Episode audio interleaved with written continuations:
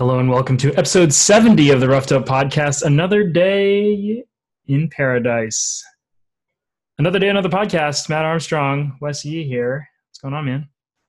It's impressive. We're uh, a daily podcast now. I like it. well, the, the fans have asked for it, so here it is. Um, it's almost a part two of yesterday's topic. Um, we had we had wanted to preview the upcoming series and do a quick review on the series um, from last weekend, both LEC and LCS. So let's just get right into it. Um, we had three series, I think, uh, three series in LEC. We'll just go right in. Uh, Origen versus Rogue. I think when we picked this game, we both felt like Origen had the better team, and Rogue's chance was if stylistically they had the superior read on the meta. Didn't seem to be the case. Yet, uh, so like game one, uh, Rogue wins, and we're like, oh, okay, maybe maybe this is gonna be a series, and then uh, nope, Origen just like rolled them the next three games. Oh, it's, uh, it it looked shaky. Um, game one, Origen, and it's kind of strange for like the team they are, very kind of um, not like veteran to the playoff system, but just like someone that you trust to like be up for the game. In game one, they looked like they didn't know what they were doing and they didn't feel comfortable. Yeah. And uh, so so I was like, oh, okay, maybe this is closer than I thought it would be. Um, but then yeah, the the next three games were just like complete stomps. So it uh, felt like the first game the bot lane inted, and then the rest of the series they were told don't do that again. and the rest of the team pretty much. I thought uh, Xerxe really uh, asserted himself as uh, a, the difference maker here, a difference maker at least. Uh, you know, he he seems to have like every time this guy becomes like uh, a a name that you have to look up, it's because he like figures out one champion. He's willing to play other stuff. I mean, two set games. Yeah, what what yeah, the set was like broken. It's like he made it look like, oh, this this is why it's banned. Because well, not because it's like just like a busted champion and can be played in multiple roles. Like he optimized that champion like yeah. incredibly. He was and, a uh, an extra engage option that um funnily enough, like inspired did not seem to be for Rogue. Like he was able to find fights when they I, I think when they wanted. I think this was this was just like a on paper a mismatch, and there's like a strange like stigma about Origen and how they were playing uh late in the season. That like oh maybe you know they can get got by like a team that's like um a wild card but I, I, I never thought this was really close um, on paper. I it also seemed to me that like I would have said in during the first game and parts of the second game, I thought, oh, this is a, could be a competitive series. If you had paused it and asked me like, will this be a competitive series, I would have agreed with you.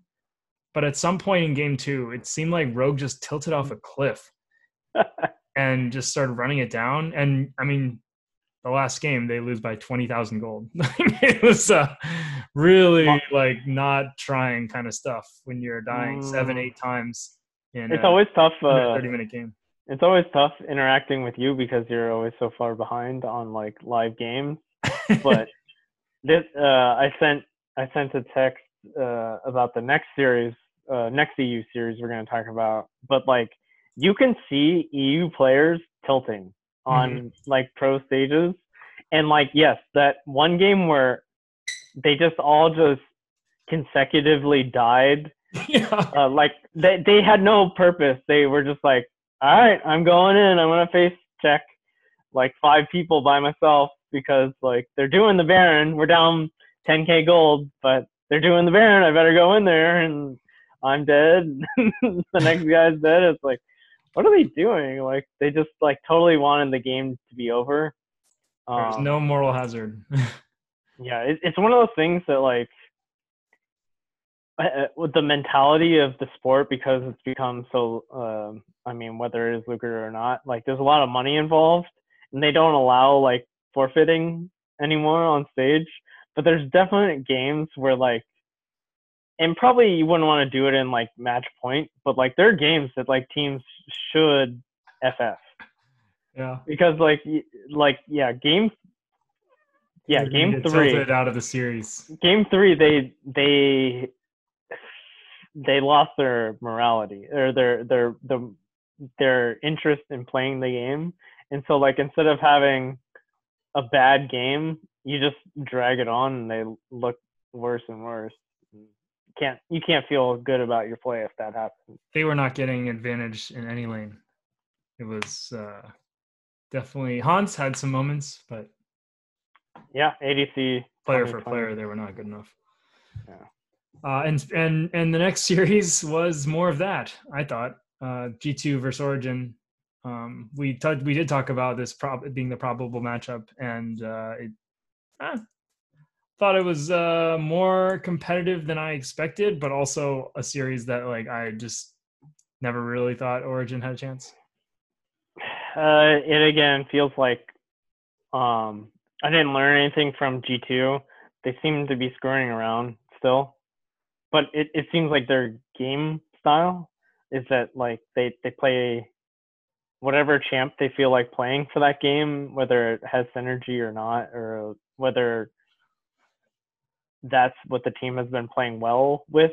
It's just like, oh, I heard, uh, you know, Pantheon is good. Let's play that. Like, I do think Yeah. they have very um they have figured out how to they or they've constructed a roster that has players who are excellent if not the best at their role who are willing to play who to be like weak side or role players and and any game like Perkz goes on Zilean in this series um you know caps goes on ezreal it's like they're they're taking a back seat i mean obviously caps popped off um, you know, I think the team really you could see them play their team fights around Caps almost as if they wanted to prove a point about how good he actually is. And if that's what you saw all season, you probably would think he's the best AD in the West. He was great, and that was Yeah, against it- third best team. Right? It's it, it's like um where where you try and like spot the the zits on on a player like Caps. It's like he's still like a top ten, top twenty player. Yeah, It's just like he he's not able to express himself so much.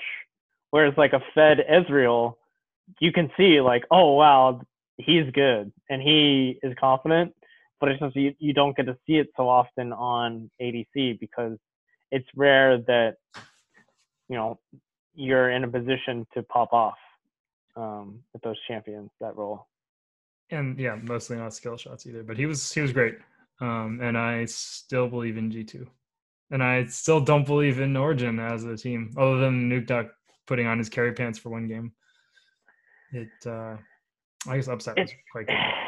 It's interesting because I, it, these are like um, who do you replace and what is wrong with this roster? I feel like Origen proved that they were the third best team in Yeah. in EU. It's just like you're not going to beat Fnatic or G2 with this roster. No, you need more. Yeah, you don't. You're not advantaged in any role here. Yeah. It's tough. To, what is what are you supposed to do, right? You're an organization, like you're supposed to say, like, oh, I'm we're getting better and whatever. It's not like these guys are like rookies and like are just learning how to play professionally. These are all like veterans. at least been been in the scene for two three years. So um, it's not like they're gonna slingshot, you know, based on experience. Uh, I think it's over- okay. It's okay to be the third best team. Like that's that that's something. I mean, this team was like ninth place last split, so that's pretty good. Yeah, but I mean, they're they're they have big roots in EU. This is this is a team that has won finals and has like you know, ten year old you know fan base. So it's kind of like you Origen? go. Yeah, This is like the new Origen.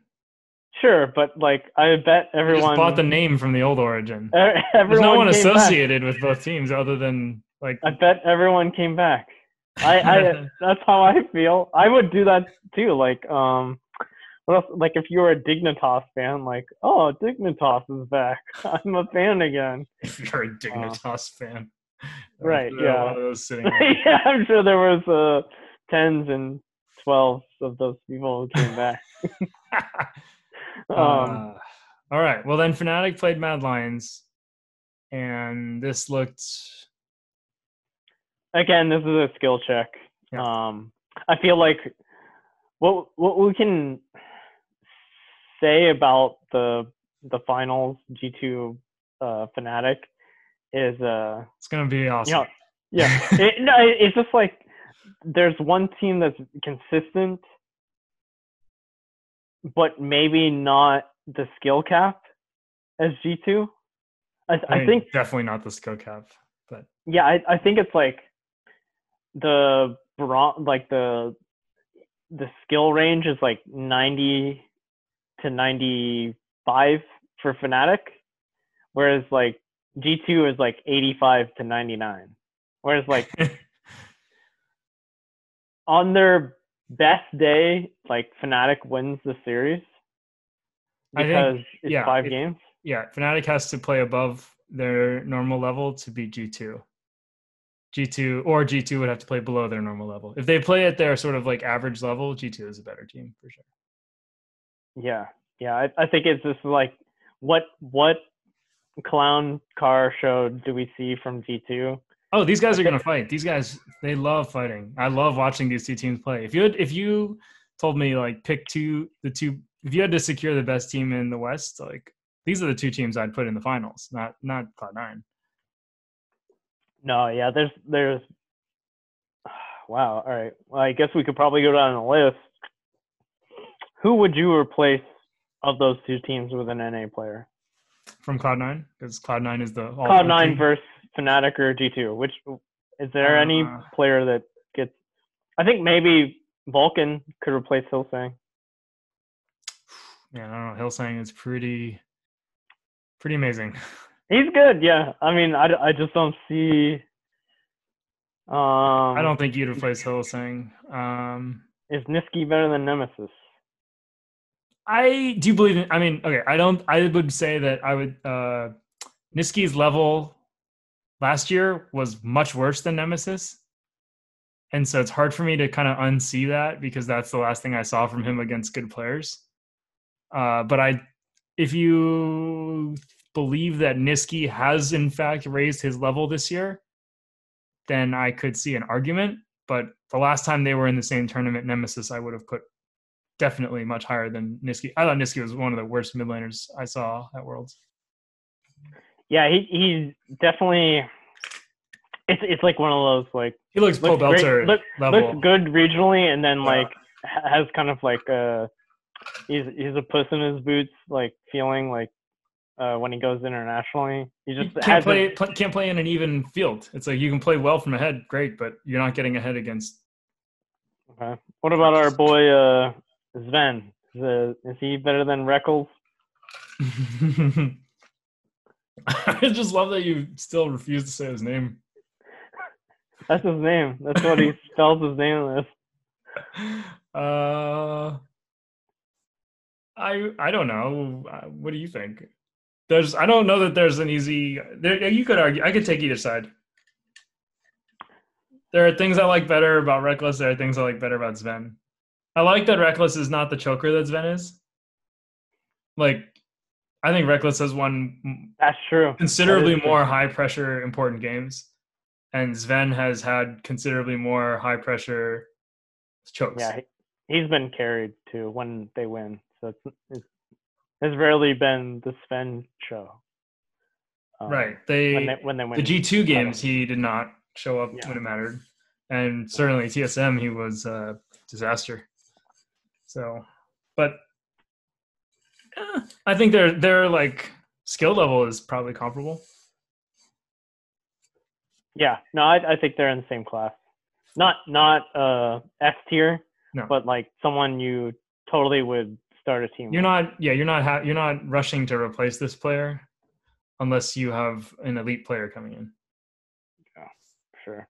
Preview the finals. versus- That was our preview of the finals. Yeah, I mean, I guess there's more to go into um, about the EU finals. I just feel like this is like a matchup that is going to be reoccurring for splits and splits, unless you know. What does Fnatic have to do to beat G two? Or are they close enough that they just they just need to play them more? I don't know. I I think there's like a possibility of like winning draft more than G2 does because I haven't liked G2's draft for the last two weeks. They keep screwing around. Like I don't know. If, yeah, if they're literally just like saving their strats for MSI. Um, but I, I I have not been a big fan of like how inconsistent they've they've drafted. So I, I feel if Fnatic, you know, dusts off, you know, Zac Top or something, and G2 isn't ready for it, I, I think they could take a few games just on their comfort drafting. They definitely G two is I think the team for me. Definitely uh, of Western teams where if you turned off the nameplates, I would recognize the team fastest. like I think their players play so uniquely that the champions the, the, the champions matter the least for G2 because the character of the play the player the skill expression is so unique. What they're good at is not hindered by the meta. Right, but that's that's a blessing and a curse because like they think they can pop off on Ziggs in Game Five and have never played that champion. right they have every play in the playbook so they're willing to play things that other teams wouldn't even try in important times Yeah, it's it's a blessing and a curse. yeah It's it looks. Oh wow! They pulled out Heimerdinger for Game Five. It Like, looks good as long as you have the more skilled players, right?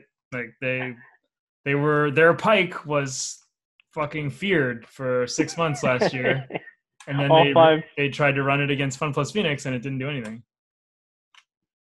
Yeah, I I think this is gonna be close. Uh, do you have like a a, a game um choice on this?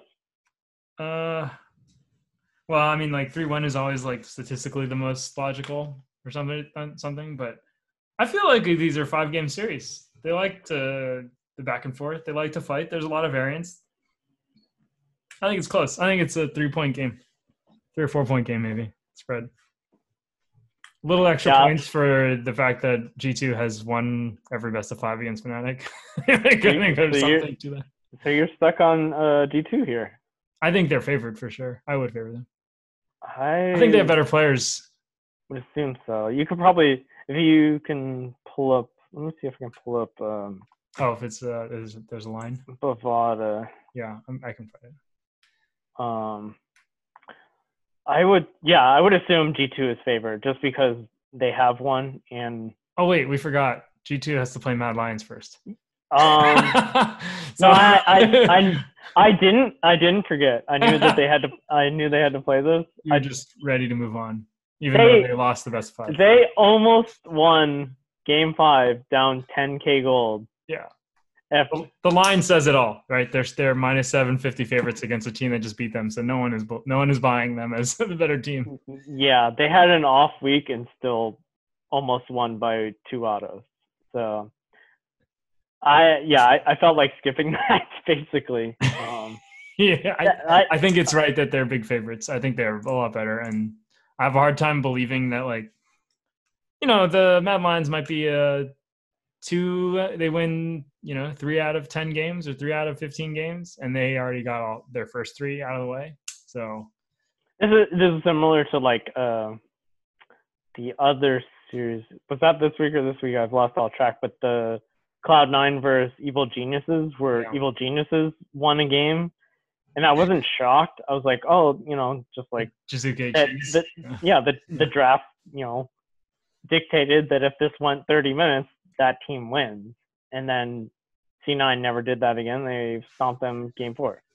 I feel like the Mad Lions could have a game like that where like they just outdraft. Um, so like yeah, this is a three-one, maybe a 3-0 for me. I yeah, I think it's a stomp. Uh, right. LCS? So so I actually my my pick is three two Fnatic.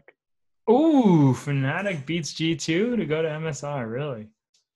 Yeah, just I. I've That'd be exciting.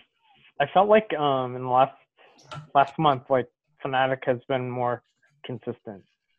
I still think like the the skill cap is higher for G two. So I'm totally I totally could believe that G two could 3-0 uh the final.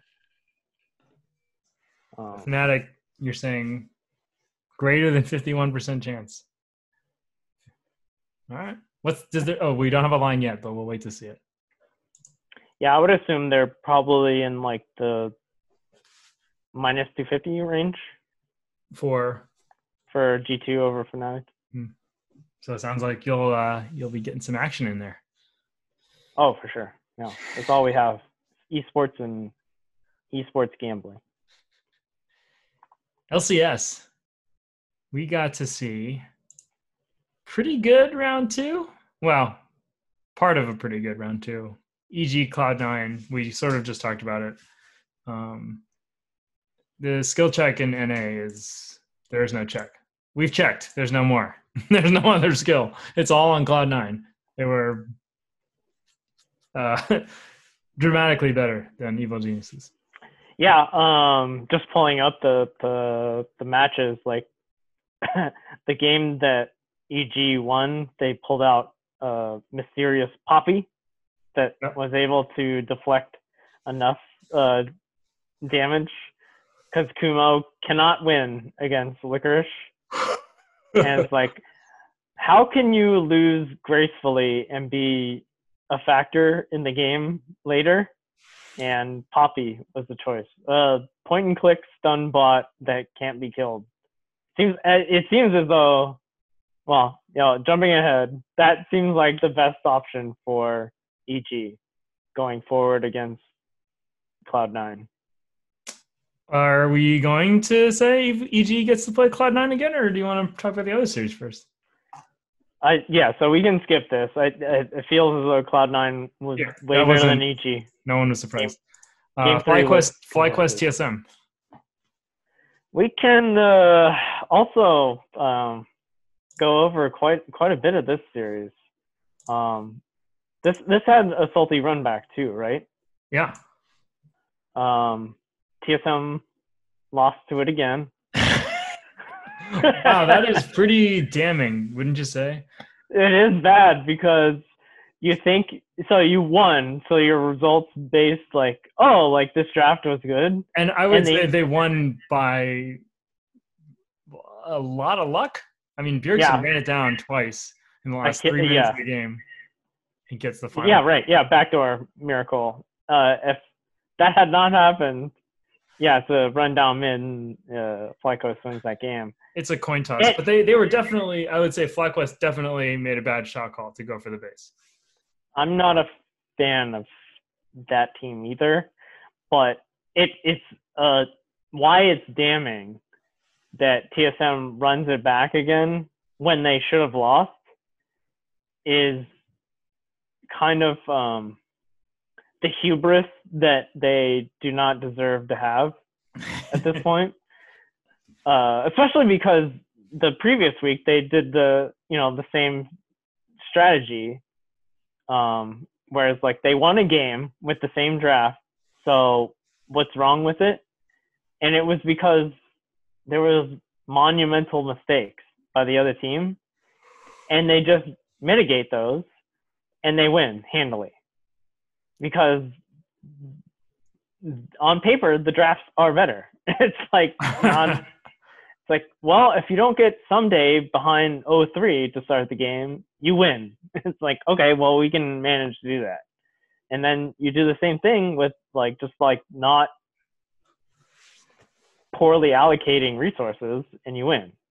Um, any other like uh, portions of, of uh, this series? I felt like Bjergsen was a god some games, and then some games was like AFK.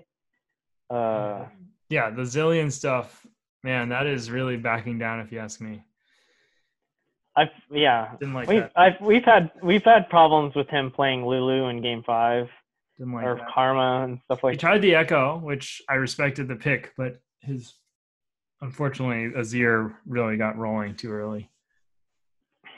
Yeah, I, thought I Poe had really, uh, out, really, not hard to say outplayed him, but he had more of an impact on the series. He was clearly the hard carry, and Bjergsen was kind of fading in and out of being the hard carry. In every game, Poe was the highest damage dealer for his team. I was watching Poe in team fights, not Yeah, Bjergsen. he- big, definitely, definitely. He was whether FlyQuest wins this fight is whether Poe gets off his his abilities. And I think Solo also gets a lot of credit for me.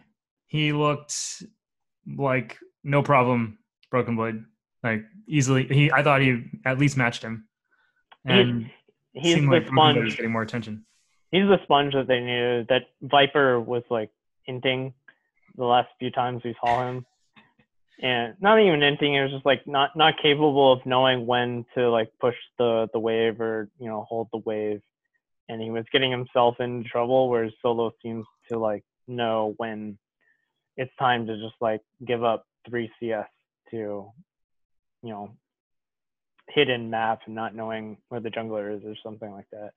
Uh, Also, having Gangplank is like a such a. I mean, they lost the first game on it, but he was so impactful. That champion, I think, if you have a top laner that can't play it, you're at a big disadvantage because it, it's such a great draft tool to be able to pick a Gangplank against so many of these melee top laners.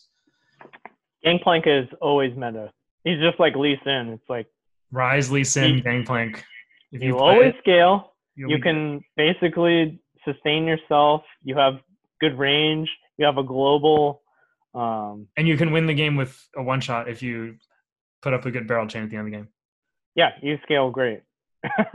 yeah, it's it's definitely a champ that um, there's there's definitely older champs that are like less um, one shotty or like uh, exciting, like Orianna, like Syndra. It's like this champ is always in meta because the kit is just really good for like a, a well coordinated team. Yeah. And, AoE uh, and and burst and the ability to survive ganks. Which I like. yeah, ba- a cleanse as an ability is pretty pretty nice. On, yeah.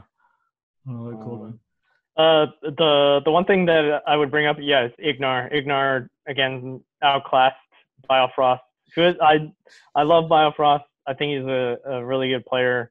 Got styled I on. feel as I feel as though is that yeah, like they didn't really utilize him as like a as a, a, a skilled player. Um, I felt like that way about Team Liquid um, as well as putting like CoreJJ on things like Nautilus or Tahm Kench is like a you're shackling like one of your best players, and so putting him on Nautilus, which is such a binary champion. Um, if if you're gonna go Nautilus, why not put him on Thresh? He's literally a Thresh one trick. Uh, that's how he got in the game. Thresh has much more agency. You can peel, you can engage, you can save people, and he's one of the best at it. But instead, they played uh, Nautilus five times. I think uh, the the drafting has to be criticized when you hand over Rakan. And not only is Ignar in in the series, of course, but you know, proven to be a good Rakan, like that is also Bio's best champion. How can you give that over so many times? Like, I think Biofrost is seven and zero on Rakan. He won the game. He got it here. Um, so that's not great either. Eh, Not getting, yeah, not getting a uh, a playmaking champion for uh, for Biofrost. But how about Turtle? weird. I thought Turtle really styled on Kave. I uh, it's well, definitely we saw the signature like wild turtle aggression in some fights, whereas like Kave, I guess it's two series in a row with 100 Thieves in this one. He is uh, he's like a liability. I totally understand why they picked Tahm Kench five times last last week. He he doesn't seem to know when to go when like he should be a part of the fight. It's very it's weird for like a veteran ADC the things that he does. His champions look sluggish. Yeah, yeah, he's he, he's behind on what the best choice would have been. Um, again, I, it's hard to say that ADC's fault because they lost games like that. The you know Xayah wasn't gonna win. Um, I I just feel like he's not. If you want to, you know, the TSM like motto, like we're trying to win international events, Kobbe is not well, Kobbe has won in international events, so is it his fault or is it the team unable to unlock him? Yeah, who knows? I I, I feel as though like three losses on Aphelios. It's observable that the team with Bjergsen on it has not been able to evolve properly. I feel as if when I watch them play, their their go button is only held by Bjergsen sometimes. And so like Dardoch is he looks like he's running it down because he's like engaging from he's making some very unnatural looking engages and killing himself. I don't know, it just doesn't look doesn't look right to me. It doesn't look like like I've never seen Dardoch do that with anyone else. And it's things I've seen from TSM junglers in the past where like I mean, has any have you can you think of more junglers getting like caught, hung out to dry in game, like way out in front of their team, like Jarvan in this in this series? I don't know how many times I watched Dardoch go in and instantly blow up. Just stuff that no one who's playing for themselves would ever do. There's a big part of maybe he's just trying to be too much of a good teammate. I I watch so much league. I watch so many. I mean, Bjerg doesn't stream anymore, but people like Froggen and Bjergsen, I respect them. They never lose lane. They are always even or up on CS. But the mentality they have about playing the game is not evolved. It has not. Like I'll see like this is like probably really ancient, but like when I watch Bjergsen play, he'll he'll see like a window. Oh, I could roam bot, and it's maybe not 60-40 anymore. It's now 40-60. He'll go back to mid and go farm again.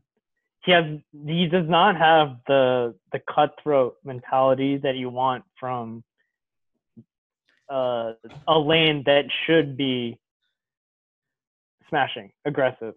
He perfectly exemplifies when we were talking a couple podcasts ago about like how G2 is willing to take fights that may just come down to outplays all the time. And NA teams and Bjergsen is a good example of this are they're maybe they're willing to do that once in a while and he's a very skilled player and he does outplay people. Um, but it does seem like his default is is to look for the big adva- the numbers advantage type fight fight as opposed to look to to take an even fight and just outskill them. Like oh, it's almost sure. like there's like the argument in your you're having the argument in your head of like explaining why you did it before you even do it. It's like I I can justify this fight, so I'll go for it. But he's never the, the first. To, he's never the first to start a fight unless he has seen everyone has blown their flash, and now now I can flash uh, insec Azir everyone, and everyone's gonna be so proud of me. But it's never him. Like, I mean, I yeah, just I was catching up on uh, LCK LPL. You see BDD flash Azir R. He Did you watch the escape the uh, T1 t- game yet? Uh, T1 versus uh, Damwon. They also have a very a fake. There's a faker Azir so. game. Oh yeah, yeah, yeah. I saw that one, and it's it's like you miss, you know, you miss those sometimes. But Bjergsen never goes for the, the like. He only goes for the hundred percent. I've never seen those plays in in a. I swear to God, maybe a year or two. Yeah, like I would a see. no, I, I would see Bjergsen on Azir, and like at the end of the game, I'd ask did he alt once this game? And it's it's like it's such a uh, powerful skill that he he saves like it, uh, who else did we see? We saw uh, Ryoma on Orianna, and the casters brought up that like he's he's constantly saving it for like the best moment ever. Um, worked, it worked though, right? for him. He played he played it a couple times in that series, and he, he didn't in game one. He was saving it for you know the big five man ult, but like sometimes just do it, man. Like it's only 90 second cooldown. Like you're not getting those opportunities that often, and he's a guy who does not take those very often. And when you see him on Assassins, he does. He tries sometimes, and it's like, okay, where is that guy when he's playing control control mages?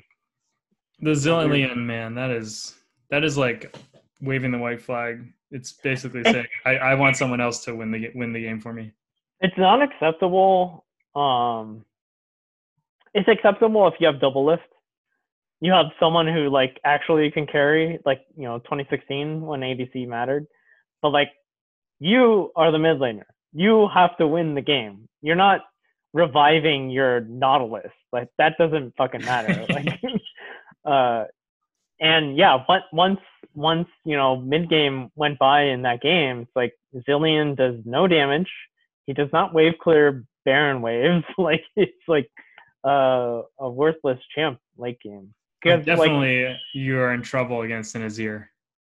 Yeah, like you just put a timer on your team when you give the other team Azir, and you end up with Zilean. I think they. When did they pick Zilean? Was that in first round? I think so. I I remember it was like it it was not last picked.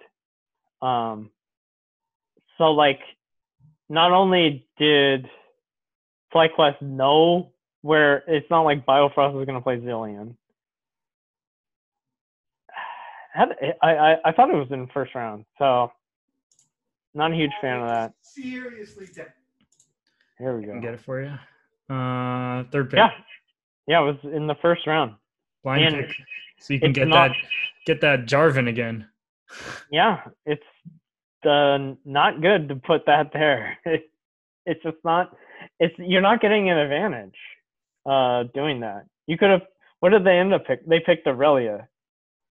Um, last pick. What? It's it's that wasn't a fucking um, pardon my language. Uh, that's not something that like you got an advantage on. You, if you really wanted to play Aurelia, no one was going to ban that out. No one was going to counterpick it. That that's just what you chose to do. Yeah, they really opted out of. Anyways, uh, the other big takeaway I thought from this series, I think it's probably my last, my last one was how hard, um, how much of a jungle difference there was over the series. I thought Santorin really played very well. Um, and the last game, they put it all on his shoulders. I mean, PLE popped off on his ear again, but really they won the game because of Olaf. And that is a definitely a well prepared um, team because Olaf has, is on a timer more than any champion. And I'm, I, yeah, they really they went right after Sejuani and they made the game about Olaf for Sejuani, which was real ugly. Yeah, I'm proud of my boy Santorin. I I find him to be so um, tepid. Like I'm I'm not very excited about Santorin play, but yeah, it it was a slight difference in the jungle versus Dardoch, which is I so game four Dardoch plays Lise and he slammed Santorin, and then you put him on Sejuani and versus Olaf, it's like if you fall behind, you're fucked. You're done. This is not a not a fun game. And yeah, never got to the point where, you know, Sejuani R is is great. It's just like they, they got slammed. Game was over, game five. And uh I don't know what I would say about FlyQuest into um well, hang on. Before you go to the next series, what about just this Bjergsen losing a game, a series deciding game without dying. I'm fine with that. He played Ekko. He was afraid to win the game. He probably pressed R more than Jensen did. it's it's I I didn't like Ekko. I I don't like Ekko is a great solo queue champ. He does so much damage. He can set up his own CC and damage.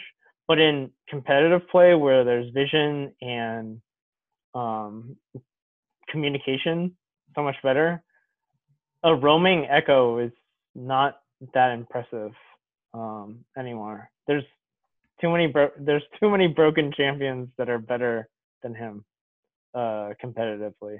I think he's best played as like the Jiizuke style Ekko, where you just put him in a side lane and he can just run away from anyone who tries to gank him. Yeah. But oh, they TSM tried to play team fight. Eh, yeah. I mean, they didn't even get to team fights really. They got blown off the map in every early fight. Yeah, uh, it, it, doesn't even matter. TSM can't split push or you know one three one properly. So yeah, you're asking Ekko to be a better team fighter than Azir, and not not even close. Good he luck. just doesn't have a kit that's good for team fighting. Um, so, so can FlyQuest take any of this into the next series and beat EG? I think so. Uh, Svenskeren was feeding the last time I saw him, and was against Cloud Nine. Yeah, but he's playing Blaber. Like he's rank one, Blaber's rank one. These guys are both like think they're good junglers, and Svenskeren looked like he was win trading. Teammates matter a lot when you're the jungler.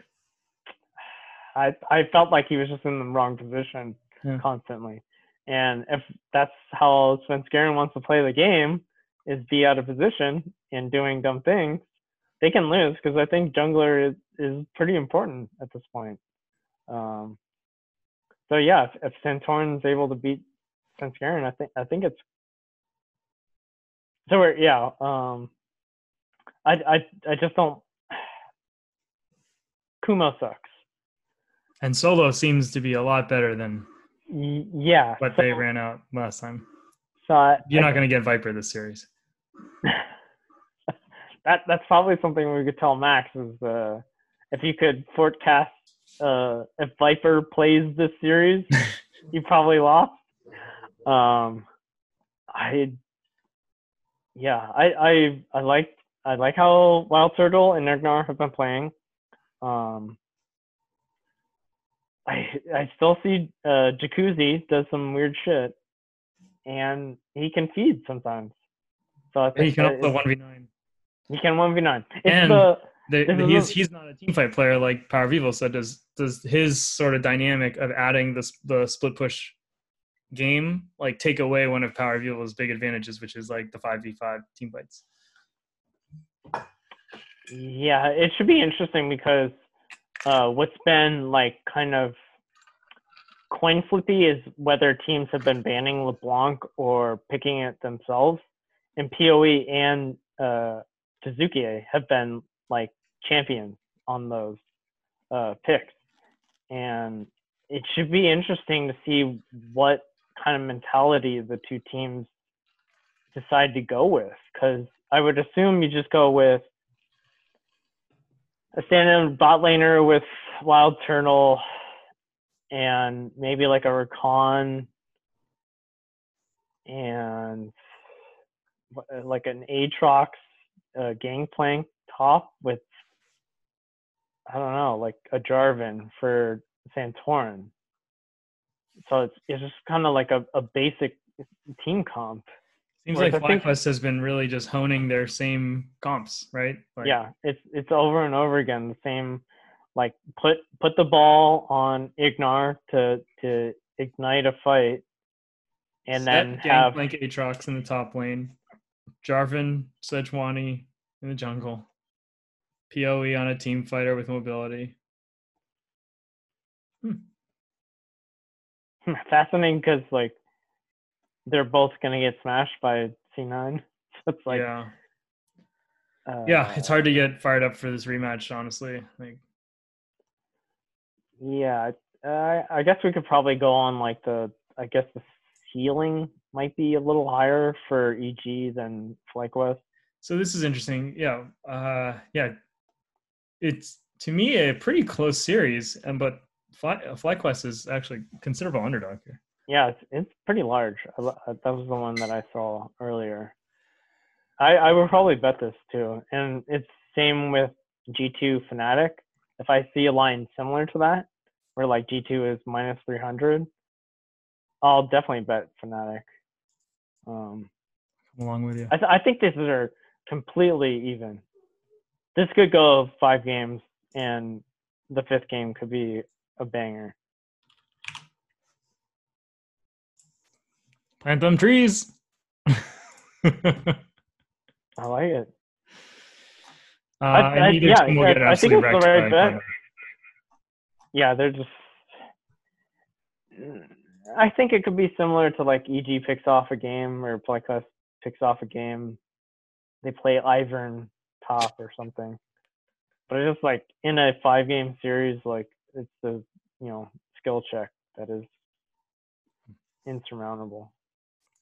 Talk about Doublelift. Yeah, hell, your boy. Where's he going? He's a slut, man. He's been on every team now. He's gonna be uh, uh, passed around like the village bicycle. Where's he going? You got to think. Okay, so who's on the table? Cloud Nine? No. Evil geniuses? I don't think so. I don't. It could be. I mean, Bang's probably expensive, so why not get a NA? I did hear Bang wants to go home. I would bet. he he doesn't. They don't have coronavirus in such high high availability like they do here. He does. He has not ex, uh, exuded like as much joy from NA like uh, Ssumday Impact. Those guys seem to really enjoy being here, being in LA or you know getting. The Bang has every tweet I see from him is like, "I am depressed." It's like, thanks, Bang. like, why, why you keep tweeting this, bro?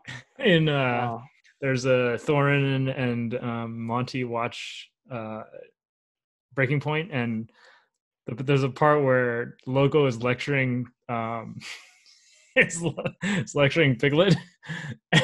Thorin pauses and he's like, "Imagine what's going on in in Piglet's head right now. I'm a fucking world champion, and I'm getting yelled at by the guy who was like a backup support on Najin Blue or some nonsense."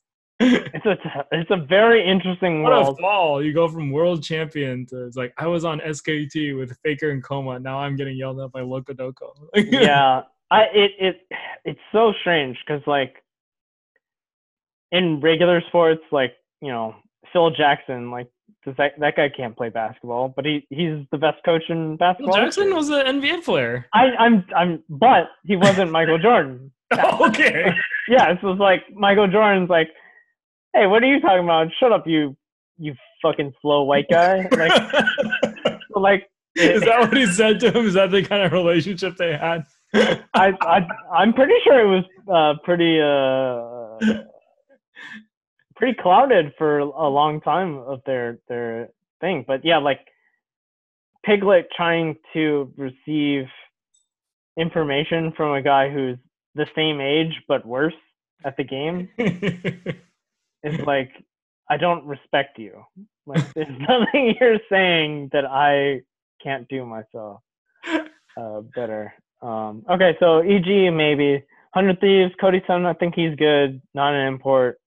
Um, but you don't think like Thieves with their big pockets would be willing to swap those two? Doublelift or Cody Sun? Mm. Well, no, I, I mean, I assume on double is higher, but Cody played better. I assume Cody is much cheaper. You don't have to give anything away. I thought he had a good split. I think he was like a top three ADC. Yeah, he was. Doublelift didn't seem like he wanted to play the game anymore. Yeah. So that doesn't seem like a good long term investment. Okay. Uh, FlyQuest uh, seems like a cheap, cheap, a bargain team. They don't want to spend money. Uh, TSM is the obvious pick. We'll skip past them because it's obvious. Golden Guardians, they're cheapskates, not going to happen. uh, Dignitas, hey, 2.3 mil for Huni is a possibility. Who knows uh, what the, they're willing to take on? Um, who who is Immortals uh, ADC? Apollo. Oh, oh, right. They got rid of Altec for no reason. Uh, yeah. So they they're cheapskates. CLG. Yeah, bring Wait, it back. wasn't there some actually? There was a reason announced for Altec, and it was something really ridiculous. Like they had lost every scrim, but the like academy team had also lost every scrim, but they just decided to mix it up and they went with it. yeah, man, they never gave him another shot. I, he's a, he's a guy that constantly is like not the reason why the team is losing, and then he loses his job, and you're just like, why does he not? It's same with Solo. It's like he's not the reason why you're losing all the time. why did he lose his job? You have a guy, Ika, Ika. Like that's why you're losing. Is you have a dog shit mid laner. they were uh they were in position to get like the two seed as Yeah, they were as, like three five weeks. and two, five and two to start the split. Let's bring in Hawk, uh, Apollo because he's his synergy with Hakuho is is too good. He's that- so it's that- six place that- synergy for like the last four years. like that combo has dominated NA for years. Uh. They've been underrated in NA for five years. Every, every uh yeah, every time they try and uh, power rank players, they're they're underrated again. always get they always get marked seventh and they're really sixth. You never know. They could sneak up on you and be uh fifth best spot lane for for like two weeks, and then they're back down to being where they should be. they're the golden guardians of bot lanes. They should be on the golden guardians. Brag about Yeah, if, if you're you're cheap and want to buy an A talent, yeah, that's where you should be. Um, CLG, I don't know. That team's like uh, they don't have any so, money. They already talked about Yeah, it. they're poor as fuck. They- It's weird. That they- Garden's not spending money on CLG now. Yeah, that's it's disrespectful. Okay, so TSM. Yeah, yeah. I yeah, mean, they're you're, just going you're, to TSM, right? He has to. you're wasting an import on Kobbe. He's not a top player.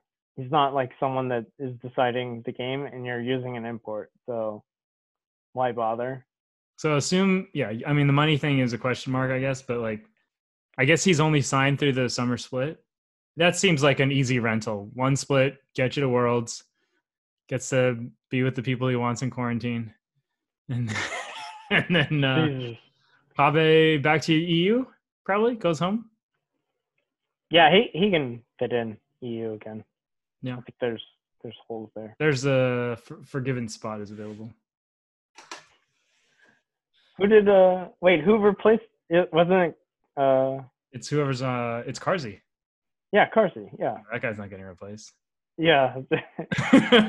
He's been upgraded. it's it is incredible that Kobbe was the number one ADC last spring because he is not even close to that here. Really disappointing. Who knows? TSM might just suck. they don't Actually, know how to. fair, fair. Yeah, they made Sven look pretty bad, and Sven is Yeah, now he's being first, at least the player he was before. Yeah, it, I I totally would have believed that. So like, why TSM span, uh, disbanded in 2017? Like a lot of rumors was just like Bjergsen and Doublelift didn't agree on how to allocate resources. The Doublelift thought like, and they were good. Yeah. If, uh, when Doublelift was, you know, split pushing and killing himself all the time, well, that worked for Didn't figure out years. how to improve from there. yeah, and uh, Bjergsen, I, you you have to fire Parth, and Parth has to go. He's been the only like Uh, I think if you look at it as if everything is a level playing field, yeah. But I, I think they've been playing with budget constraints.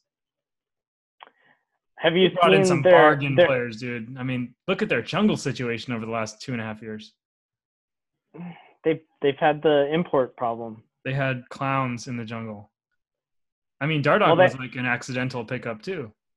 They lucked out They, but they had uh, Sven Mithi for a year, so like they they couldn't really do anything other than Akaadian Grig. So like that that was wrong. They But yeah, done some things other than Akaadian and Grig. Those guys were terrible. what are you talking about? Grig is a It started a MikeYeung. I wonder what jungle is because like Team Liquid fires Xmithie and uh, you know they don't even make playoffs. Ninth best team in, in the league. I think it's hard when you when your problem is that you're strategically not a good team, but you have good players because then you just think, well, if we want to be if Team Liquid wants to be better, we just have to upgrade our worst player. And I think it's fair to say Xmithie might have been might have been their worst player. I don't know. At least least talent least talented. I don't know how you want to put it. But at the same time, like it's not that easy. But that doesn't necessarily upgrade them. Not because Broxa isn't better than Xmithie, but because their team strategy is not good enough. Like they have play one Yeah, style, and it they're not the best at that style either. Like we saw them play that style against other teams who could play other styles and also beat them at their style. So it's like if you know that this sort of like two three year old funnel the Doublelift comp uh, weak side top lane is not good enough to win it internationally. Swapping the players isn't going to solve it. You've got to come up with a new dynamic. it really is kind of fascinating how you can see the team's mentality based on the jungler. Because like you could look back at any team that has had two junglers and how they draft and how they play. Like you have MLXG and Karsa, or you have Bengi and Blank, or Peanut and I guess did they have Bengi then? Just like one guy is super aggressive. Peanut and Blank. And Blank was Yeah. better than Peanut, uh, oddly enough. yeah, it's just, the, you have like a grass is always greener on the other side. If you don't have any other options, you have Xmithie, a great game general, but Amplify game- a role. Some games you want a a Nidalee pop off or a you know a Lee Sin pop off, which Xmithie can't give, but Broxa could. Broxa could, could carry a game, Yeah. but his Sejuani is not as good as Xmithie's, like Jarvan or all those like uh, setup junglers. Um, What other changes would we see then? So let's say TSM gets Doublelift. So then Kobbe goes back to you. And what does Team Liquid do? It's interesting because they have CoreJJ and uh, Broxa, so like it limits their import options unless TL is like willing to just drop Broxa. I, you can't get better than CoreJJ, right? Oh no. Okay, so he stays. He's I don't think definitely. you can get better than Broxa either. In the middle of the Well, season. no, you, you can't get better, but you have to if you're gonna. What non-import ADC could Team Liquid get? I think the two most likely options are tactical and sneaky. Yeah, tactical NA rank one, but uh, They won with him. And if you were saying that our style's not working, putting in a completely rookie ADC into the spot that had been your focal point would definitely change your style. Um, but he is not as proven as Sneaky, and but he's also not as expensive. wow, that'd be crazy. Yeah, I, I think I thought Sneaky. What about Cutie? washed- I th- I think Sneaky was washed up. He wasn't good. He That's why he. in DPM last year, led worlds. I don't care. That he was. He did not look good. Whether it was like a uh, whether he was interested in playing professionally anymore i doubted that he looked like he cashed out he didn't care they were outclassed. It's hard to, yeah, he looked terrible, but I thought they all looked terrible. Like I thought Licorice looked like a questionable player in the Worlds last year. Nisqy looked like he was uh, Pobelter light. na was a disaster last year so and for several years so So who? So you you don't like Sneaky? You'd rather have I don't, I'd rather I don't think tacticals. It's it's too late in the game for NA new players because it's not like tactical like oh I just picked up this game like two years ago and I'm still learning.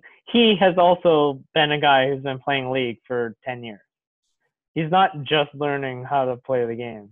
He has a set champ pool that dominates in solo queue and can beat Keith McBrief in Academy and that's that's not really a high enough bar for me to give him a shot on a team that is probably the most expensive team in the league. He's 19, so he's not that old. Viper is 20. Fair enough. So yeah, it's like age is age is not really yeah. Uh, and I and I think it's probably fair to say he's probably not a world's caliber AD. No. Yeah. So like if you're trying to win international tournaments, that guy can't. So who's your guy then? Uh, you got to keep Doublelift. Altec. Who would be an NA?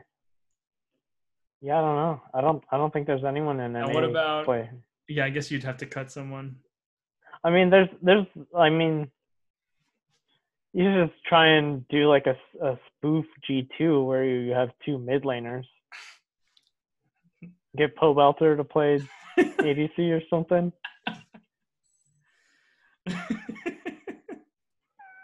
I swear, I think that's like an OP advantage. If you can have a guy who knows how to play Vladimir bot lane, that's better than someone who knows how to right click on Jinx or Twitch or Kog'Maw. What about any of like the random guys that sort of have floated in and out of the league? Um, trying to think of the not FBI, but the other player like that. FBI is an import. Um, Someone I think Cody Cody Sun is undervalued. Guy has some clown moments, but him and Wild Turtle are always like yeah, if I had to trade for an NAAD, that would be who I would want. yeah. I, th- I think they're like the you can see when he he in his first split or his first year just facing Doublelift, he had like a, a timid kind of observable performance versus him. But now I don't think he gives a he cares about the NA guys. I can totally see him stuttering when he looks at Ruler or he, he he still has like the a weak resume internationally. Well, at least he has a resume. God, if you watch that game again, him, him versus Fnatic, like they were so they were they should have won that game. It's kind of incredible how bad they threw that game. Yeah. Um, but yeah, you can rewrite the history um, if he doesn't. I mean, they fucked up that fight before he jumped in and tried to do some weird Tristana stuff. Uh, but they, they should have beat Fnatic and knocked them out. And Yeah. Fnatic went all the way to freaking semifinals just based on uh, where they got placed in the brackets. Um, So who are your world's teams from NA? I Cloud Nine, obviously. We got we got that in the bank. Um, I'd be fine with uh, EG and FlyQuest going. Really, you want these three teams again? No I don't- CPL or TSM jumping in, oh, jumping them in summer. I've seen TSM. I mean, Um, we've seen FlyQuest though. Last year they had a good first spring split and then collapsed in summer. At some point, the I don't know. I- I out, no? I really like Poe. He's he's a player that can perk. world's level player for sure. He can, he can carry a team for like if he gets hot, like in Aurelion is hot and he's playing Aurelion or something, or like just a champion that Ahri, he, yeah, Viktor or something. Orianna, Viktor. Uh, obviously, Azir has been good. Zoe, he can play.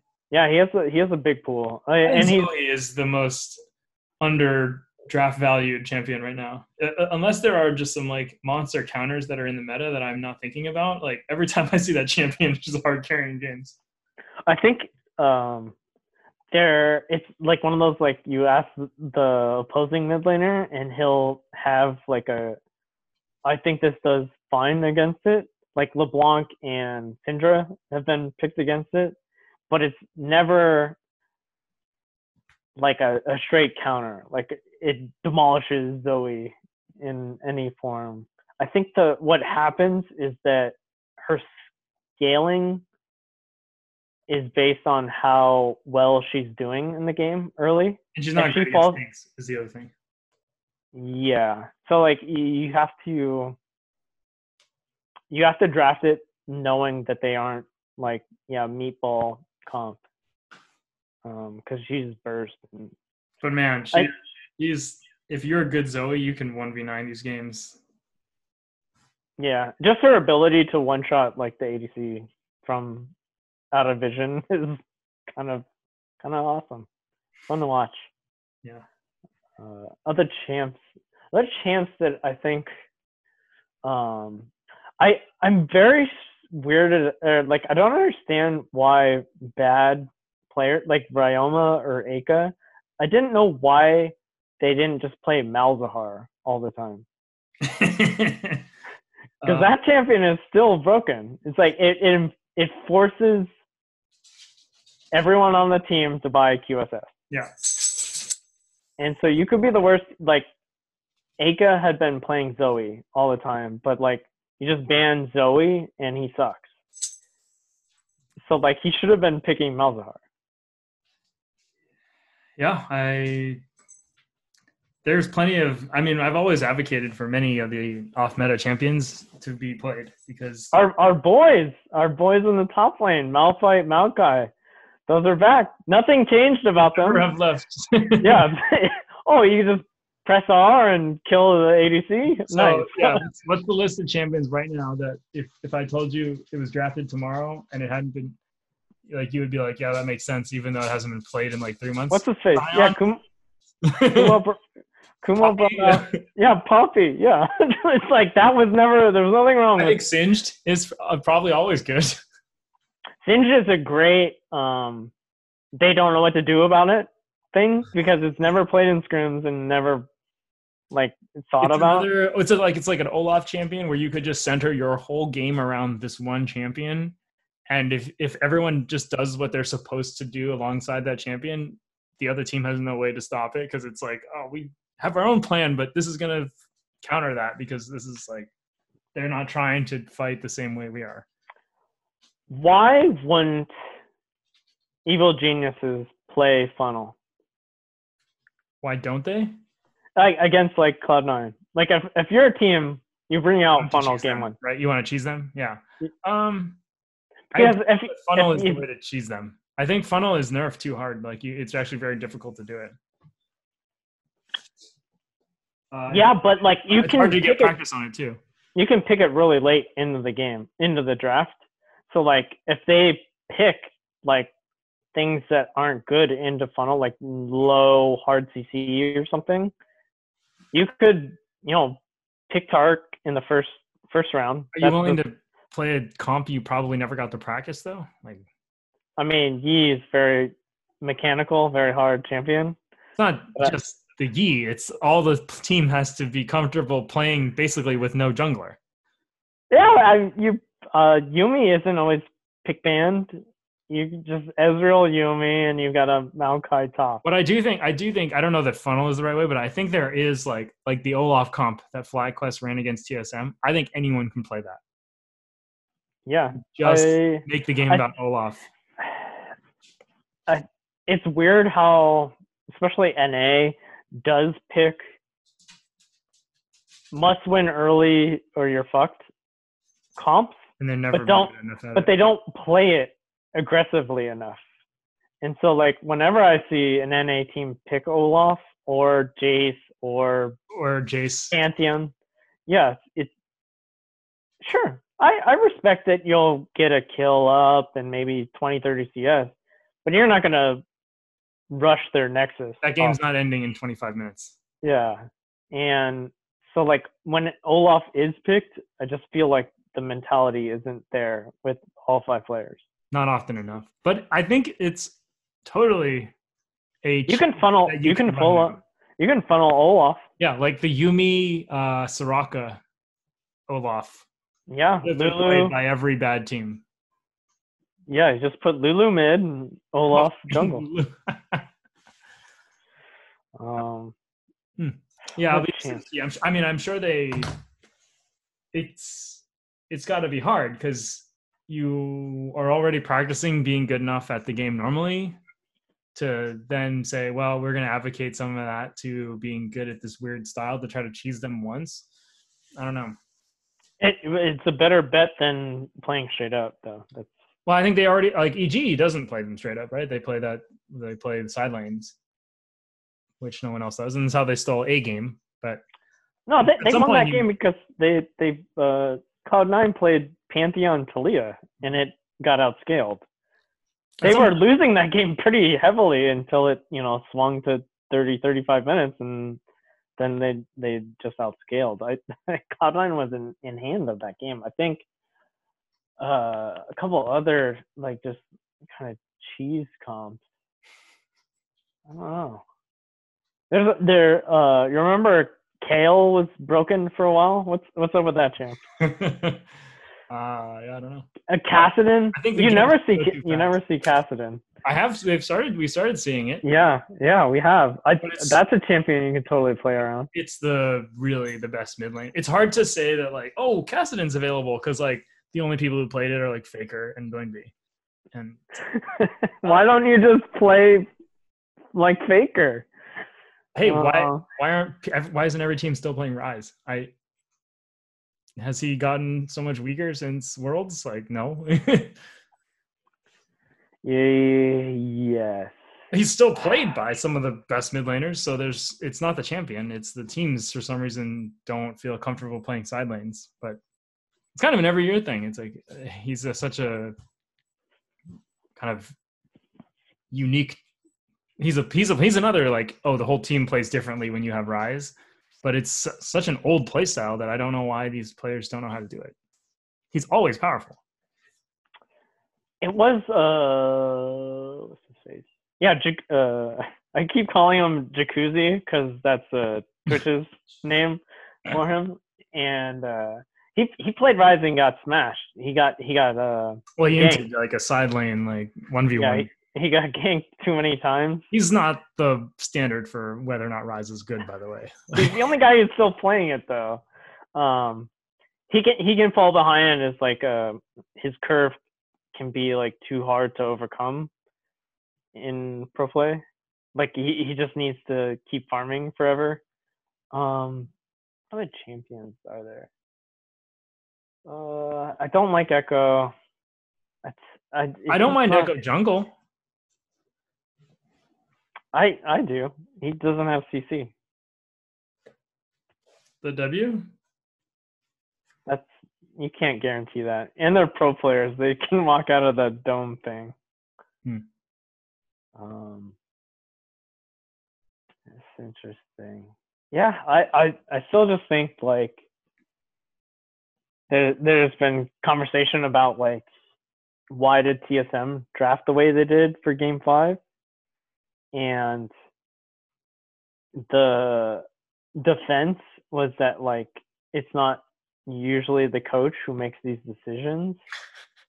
So like yeah, like the Peter Park, uh, Peter whoever that guy's. name- th- Everyone's like, "Why'd you draft that way?" No, no, the the team, like the players, probably like hand chose those champs. It's like there's no way Dardoch said he wanted to play Sejuani. Never in a million worlds. Another Jarvan game, buddy.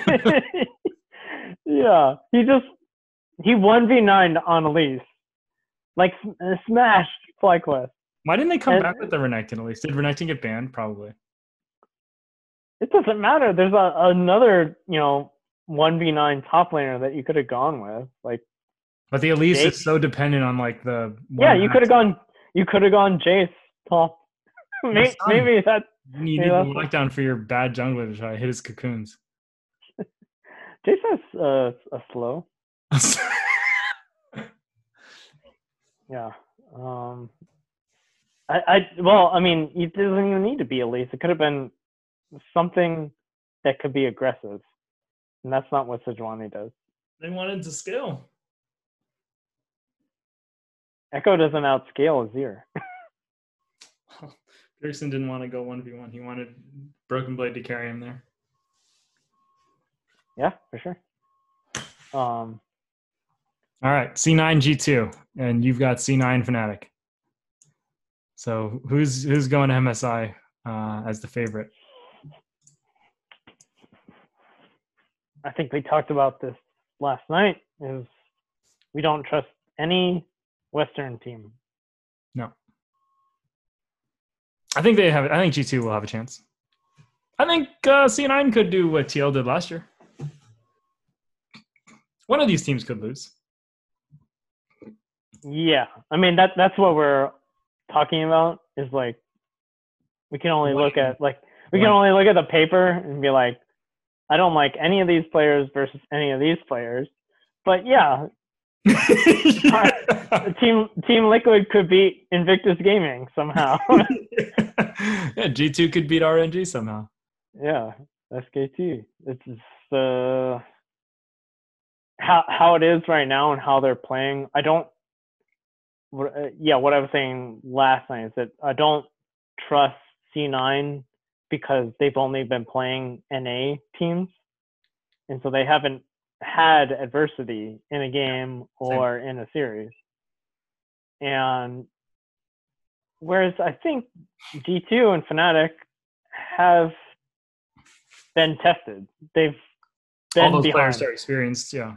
Yeah, they've been behind. They've won games where they were behind, whereas C9 hasn't had that problem.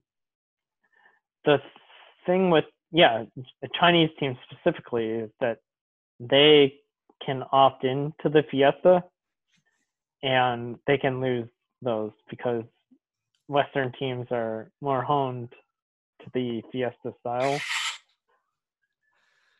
But mm, not so much. I, I still just like think the, the skull gap is too big. How do you think they will play MSI? This is like the Dana White bringing fighters to international waters question. This is, I think they, what did they project it for? Like, is early July or was it June? Supposed to be like third week of summer or something. Oh, okay. So yeah, like somewhere in June. That far? I mean, no way. Really? Well, LPL has two more weeks of regular season. I guess you're right. Yeah. And then they have to play their playoffs. So like um, maybe two weeks of regular season and a month of playoffs for China at least. So J- June, mid June maybe. Hmm. Um, South Korea has no health problems. It's just fly- flying these people is doesn't seem like an option. Hmm. I wonder what they would do. Um, doesn't seem because like the idea that football or baseball be played like baseball has 30 people on a dugout football has 80 people on the sidelines eh, flying six people to south korea to play msi eh, that's i can that's possible. Um, whether yeah our countries have shut the door to each other, we don't know.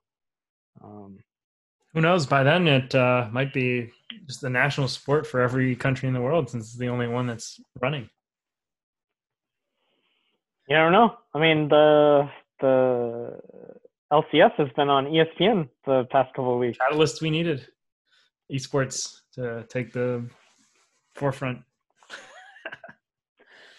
it goes it goes into uh, one of like I saw um, responses to it being on the ESPN from people who are open minded, and they were just like, I don't know what is happening in this game and yeah. what what is happening. And the only like you can explain the game pretty quickly. It's a five out on uh, massive online battle arena. You try and destroy their base.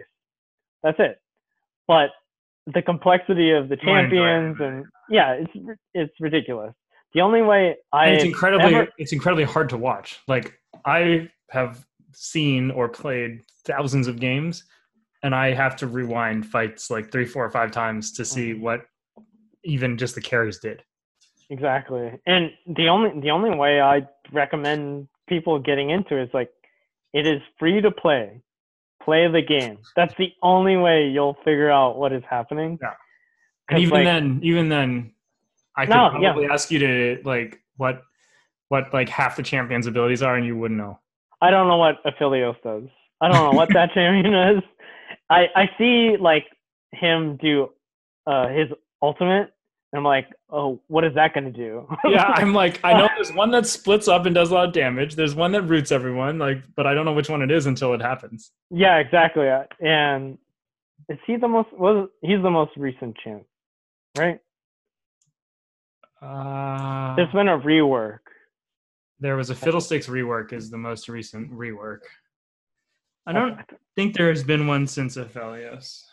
Yeah, so I mean, I was I was trying to think like I've played all the champions up towards Bard, but I don't think I've played Rakan.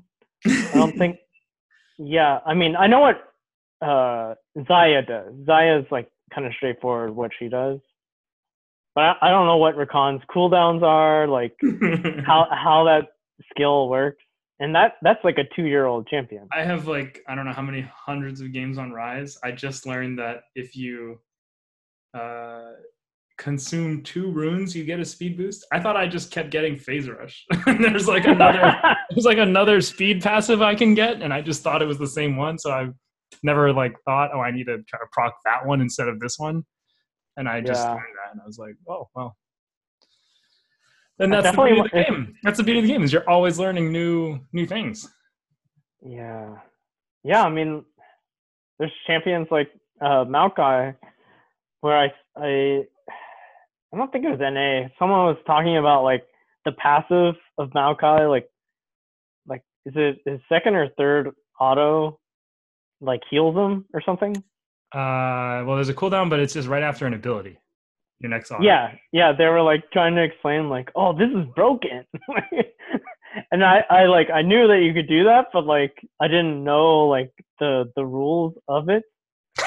and it's just like every champion has one of those things that like you don't really know what it does until you play it. It's hard so to like optimize. I mean, yeah, there's so so just coming in raw and watching the game is that's pure it's impossible. I- it's hard to explain it to someone too because you're you try to explain one one move and there's just some there's a thousand things you could say about what the person is doing and why. And you just it's not there's so much context. It's like well he knew that they were gonna do this so that's why he didn't walk up like like why didn't how come they didn't keep shooting that guy? Well there's a Malphite next to him. What's that? It's like this this chain of context that you'll just never have unless you've played all the champions and know generally Yeah. the macro of the game but even people who play all the time have no fucking clue how to play so it's like, Yeah. What was uh you you sent me that link like a million times when you were taking Baron and that guy was standing in the scuttle uh vision. I was like, get get out of the vision. He's like, Oh, I didn't know I didn't know I was there. Like okay, well, that guy's probably played thousands of games and he's still uh there was another clip where like someone like autos like a ward uh, while you're doing Baron and like it gives vision, like a Lux steals it or something. And it's like, yeah, that's like a little thing, but like after playing for a long time, you should know that by now. and you just need it to see it once to never forget it. To me it's like oh once i lost some fucking baron because someone hit a ward it's like oh god i'm never letting that happen again. You, you never know. You just need that extra 30 gold to, uh, you know, buy the next item. So. And Get there's that so mo- unique shit. It's like i i was playing a game the other day and i dropped a ward on a thresh lantern and the person couldn't take it and i was just like yeah fucking pro player move like that that is so like I'm impressed when pros do it so quickly because like it's you're you're not in the mentality to be thinking about your words, but like oh someone threw the lineup. What was my word button? I forgot that one. yeah, can you think of the can you think of 11 things to do instead of seven yeah, that's broken. That is so like the game is also flawed in its way that way is that you can do some ancient mechanic like putting a ward on top of the the the center of the lantern, and it's like practically impossible to click the lantern. Oh, it's even though it's counterplay. I love it. That's one of the smartest things about the game. Oh no, it, it's good. I mean, there was a couple other. I mean, you could you used to be able to pink ward a Kali shroud. Um, God, there's a couple other like I think Ryze. You could do some stuff like that, but it's it's good. But it's also like the the visual of uh Thresher's lantern is so big well, you like, can counterplay the pink ward too if you zoom in on your. Yeah, map. you have to you have to scroll in like while there's like five guys trying to kill you. You zoom in. like I've, uh, I've done that in a fight and not been able to click it still. Yeah, yeah, exactly. And and been proud of the fact that I was able to zoom in before I died. it, it's well, a split I do this. I reacted in time. it's a split second game. Yeah, and. uh yeah, just yeah, I'm proud of myself that I knew what to do I didn't do it, but yeah. yeah, it wasn't successful, but. How do you feel about uh, the state of the game? Because like, I I've been watching so much more because I'm home all the time, but the um all the like streamers have been like everyone's target griefing and inting me more than before, and I think that's a lie. I think the the competitive integrity has definitely dipped, but I think like the state of the game is as good as it's been ever. Um, it's not my favorite meta, but I th- well, so so for pro, I think I I don't enjoy it as much as I liked. I think I liked the season nine meta the best, or season eight meta, the one with where IG won, where it was solo lane like craziness. Um, that was. It seemed like the most skill um, of the metas.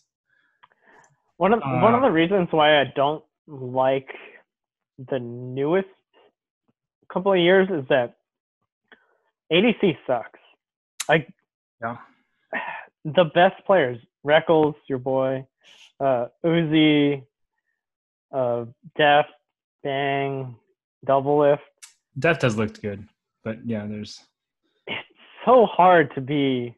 It's it's, it's just the worst role. It's just the worst role. Yeah. It's very hard to like.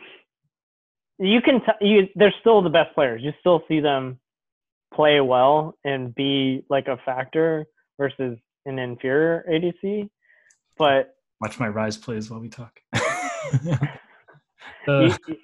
I just uh, I don't I I prefer like the tank meta. The tank. Oh, you like like the Uzi metas. Um, I liked I liked Vayne. I liked season seven meta, like yeah. season seven mid season invitational meta, where it was like we will have we will have eight eighty carries at this tournament, and you will not see anyone else do damage. That was I love that meta yeah, because it was pure like strategy game. Every yes, every team fight had to be planned out. But the mechanics you had, like, are not you better, really as big a part of the game. Mm, definitely not. But like, well, you better not burn your teleport because we're gonna fight for fifth dragon in two minutes. And so you had to uh, maximize what you were doing two minutes ahead of time. Whereas like now it's just I found someone and I'm gonna one shot them. That's not that exciting. I'm with you it uh i yeah i don't like how much damage there is in the game now i think it's a little excessive um, it's there's there's no way going back now because so many of the champions kits are just built around one shotting it's not bad though. I think solo queue by the way is like the game if you have fair matchmaking the game is very fun. Um but it is difficult to get fair matchmaking i, I feel. Like yeah, there well, are I mean, probably one out of every four games that I feel like ah this this game was equally matched players. Like most games I'm in, I feel like I am either hopeless and cannot possibly win, or I am playing way above my elo. Or uh, sorry, I'm, wait, wait, wait, I'm playing like I'm smurfing. Like it's like one or the other. I'm still in my uh, of the games. 2020 placements, and all of my games have been stomps, which is good. Means that I'm climbing elo, but it's uh, I've definitely seen that from like the higher like uh, you know MMR people where there's a significant difference between like a D2 player and a challenger player. And it's like the top laner is challenger and the other guy is yeah, I've been watching TF Blade often and it's like this is sad. It's not fun to watch and it's not good. It's just like literally making the better decision every trade and you lose. the attrition is too fast and not scalable or anything. It's uh yeah, there's there's definitely flaws to the game, but I still find it to be uh pretty reasonable. There's not like there's many ways to play and I like that because I think at certain points there've only been like you can only win if you build five banners of command and you take an ardent censer support and like i don't like when it's the meta is super restrictive like that um oh ardent yeah that was interesting i i really wonder how much focus riot has been putting into this game other than making skins well there's nine other games they're designing so my guess is it's like uh you know a skeleton crew compared to what they've had. Yeah, because like I assume the lack of focus in balancing the game or making it more fun to play has to do with population not decreasing. I assume the same amount of people are still playing, and it has nothing to do whether it's balanced or not. Because like I see Tyler1 complaining every night but he still plays 15 hours a day. so it's like you're the company is still getting your attention even though you're not enjoying the game. So like once the player numbers dip, I think there was like a big dip when Overwatch came out and there was like the huge uh, ADC uh, shift. Yeah, the Ardent like, and people just stopped playing the game and like immediately right like focused on balancing the game and brought it back. That needed to be fixed. And uh, I just I would assume the population hasn't dictated them to react proportionally with their um, resources. Yeah, focus more on uh, Valorant on your anime that you're doing. I've never been an FPS uh, guy. Uh, from what I've seen, it doesn't look that that great. It just looks like uh, Counter Strike. I would probably try the adventure game, the sort of um, Gauntlet Legends type game that they offered offered in the preview. That looks pretty good. Well, I tend to like that those types of games more than FPS.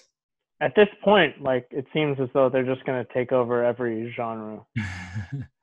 They have the Tencent money and they have the Chinese uh, approval. And they gotta so they're make gonna- movies, TV shows. Get, that's they're doing that. Have you been have you been watching the uh, Legends of Runeterra? Uh, oh, that was a card game. Uh, well, they have like a, a lore uh, cartoon that they've been giving out, um, you know, two, three minute clips of Hmm. past couple weeks. Yeah, I think they're going to take over. In the world where we can't go outside and watch real sports anymore, they have just uh, decided to take over the market. It's awesome. Yeah. At least we picked a game that is still going. Because imagine if this game had just died out like two, three years ago. We'd have nothing to watch. Uh, yeah, I say it almost every time I'm uh, recorded. It's like I'm very happy or glad that I got into esports. The one form of entertainment that has not been affected. oh yeah, yeah. There's, there's just not enough podcasts or books to read to keep I you have interested. plenty of podcasts, but I'm just working too much. It's a absent-minded thing that you can be semi-entertained with. I've seen every movie. If I wanted to see the movie, I've already seen it. So there's no need to like cut out three hours of my night to watch a movie because what was available, I've already seen.